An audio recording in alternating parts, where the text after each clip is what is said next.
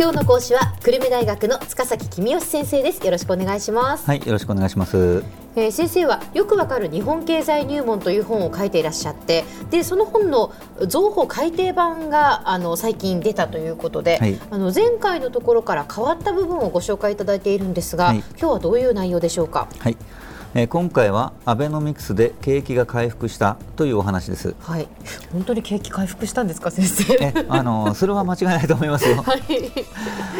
アベノミクスの第三の矢は、まあ、景気対策じゃなくて日本経済の生産力を高めようという方ですから、まあ、供給側の話であって、まあ、景気と関係ないので、えー、これのおかげで景気が回復したということではないので今日は忘れておきましょう。はい、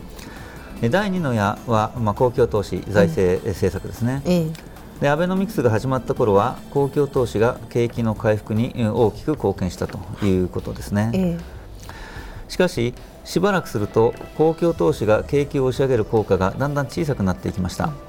ただ1年目の公共投資があ、まあ、起爆剤となって景気の好循環をもたらしたということの効果は今でも残ってますよということですね。えー、1年目に公共投資が失業者を雇いましたと。雇われた人が給料をもらってテレビを買い直しましたと、うん、そうするとテレビの工場が増産をするために新しく失業者を雇いましたと、うん、でそのテレビの工場に雇われた失業者が時計を買いましたと。いうふうにどんどん買い物をする人が増えて、うん、えー、雇われる人も増えていくと。いうことなわけですね。そうですね。ということは、まあ、2本目の矢であった、はい、その公共投資によって、はい、まあ、ある程度やっぱり景気の回復ができたということですよね。はい。はい、じゃあその第1の矢ですけれども、はい、金融緩和、これについてはどうでしょうか、えー、金融緩和については前回お話ししましたけれども、まあ、世の中にお金を出回らせようということはああまりうまくいきませんでしたけれども、えー、株とドルが高くなるという効果はありましたと、はい、でこれによって景気が良くなりましたということですね。うん。うんでもこれもまたですねちょっと予想と違う経路をたどりましてですね、うん、株が高くなったんで株を持っているお金持ちが高級品を買ったっていうのはここは予想通りだったわけですけれども、はい、不思議なことに庶民の間でプチ贅沢っていうのが流行りましたよね。そうでしたね。で庶民にとっては別に生活が楽になったわけじゃないんですね。うん。景気が回復してからあ給料が上がるまでは結構時間がかかる。一方で、うん、えー、アベノミクスでドルが高くなって輸入品があ値上がりしましたっていうようなことがあったので、うん、生活は楽じゃなかったはずなんですが、うん、プチ贅沢が流行りましたと、うん、で景気は気からと言われるように今なんか景気が良さそうなムードが漂っていたから財布の紐が緩んだっていうことなんでしょうね。でドル高だって言われるとじゃあ輸出が増えたんだろうと。で生産が増えたんだろうと思うんですが不思議なことにドル高になってから2年経ってますけども輸出が増えてないんです、はい、でこれについては理由が2つあると言われています、はい、1つはアベノミクスの前にずっと円高の時代が続いていたのでその頃海外に工場を移すことを決めた企業がたくさんあったわけですね。でそうした海外の工場が完成して生産を始めるとまあ、日本で作ったものを輸出するのはもうやめようということになるので、うん、その分、企業の輸出が減ってその他の企業の輸出が増える分と打ち消し合っちゃうということですね。はい、もう一つさらに大きな問題なのは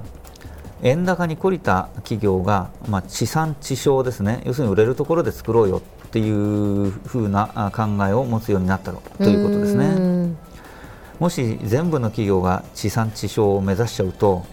円安になっても日本に工場を建てようっていう会社はなくて海外の売れそうなところに工場を建てることになりますからいつまでたっても輸出が増えないっていうこともあるかもしれませんね。これはちょっと深刻な話ですよね。はい、で製造業の生産が増えない一方で非製造業の方は意外と検討していましてですね。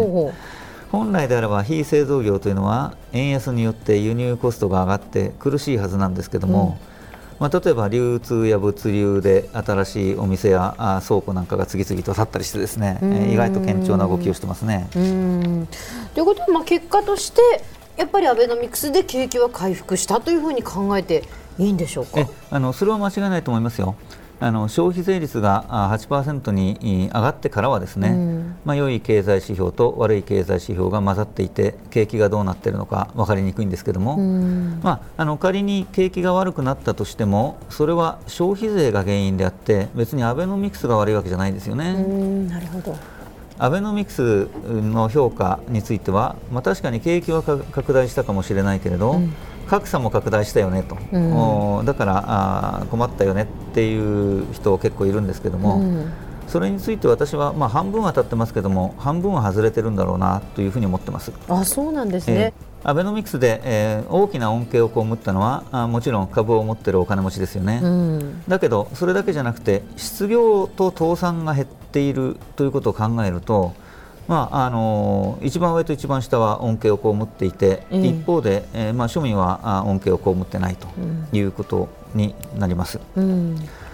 さて、えー、今回の本は2年前に出した本の増補改訂版なわけですけれども大きな変更点が3つありました、はい、1つは当然ながらアベノミクスについて、えー、詳しく書いたということですね、えー、であとはですねデフレがインフレに変わったこと、うん、失業問題が人手不足問題に変わったことです、うん。デフレがインフレに変わったのは、まあ、ドル高で輸入物価が上がったからなわけですけれども、うん今後も景気が拡大して人手不足が続くようだと次第に賃金が上がるようになって賃金が上がるから物価が上がるっていうようなことになるかもしれませんね。これは望ましいことですよね。まあ、企業の経営者の方は賃金が上がるのは嬉しくないよと思っておられるかもしれませんけども、まあ、ものは考えようでありまして、賃金が上がるということはライバル企業も同じ条件で賃金が上がっていると、はい、つまり今までは賃金は上がらなかったけれどライバル企業は値下げ競争を仕掛けてき、えー、たので困ったよっていう経営者の方多いと思いますけども、うん、今後はライバルも値下げ競争なんかとっても仕掛けてくる余裕ないですから、うん、あのもうそういうことは起きないだろうと思えば悪いことばっかじゃないですよねというふうにお考えいただければと思います、はい、では今日のまとめをお願いします。はい。アベノミクスで景気が回復したことは間違いありませんその後消費税増税により景気が悪化しましたがこれはアベノミクスの失敗ではありません。格差が拡大したという見方もありますが失業と倒産が減ったことを考えるとそうとも言い切れません。今日の講師は久留米大学の塚崎公義先生でした。どうもありがとうございました。はいありがとうございました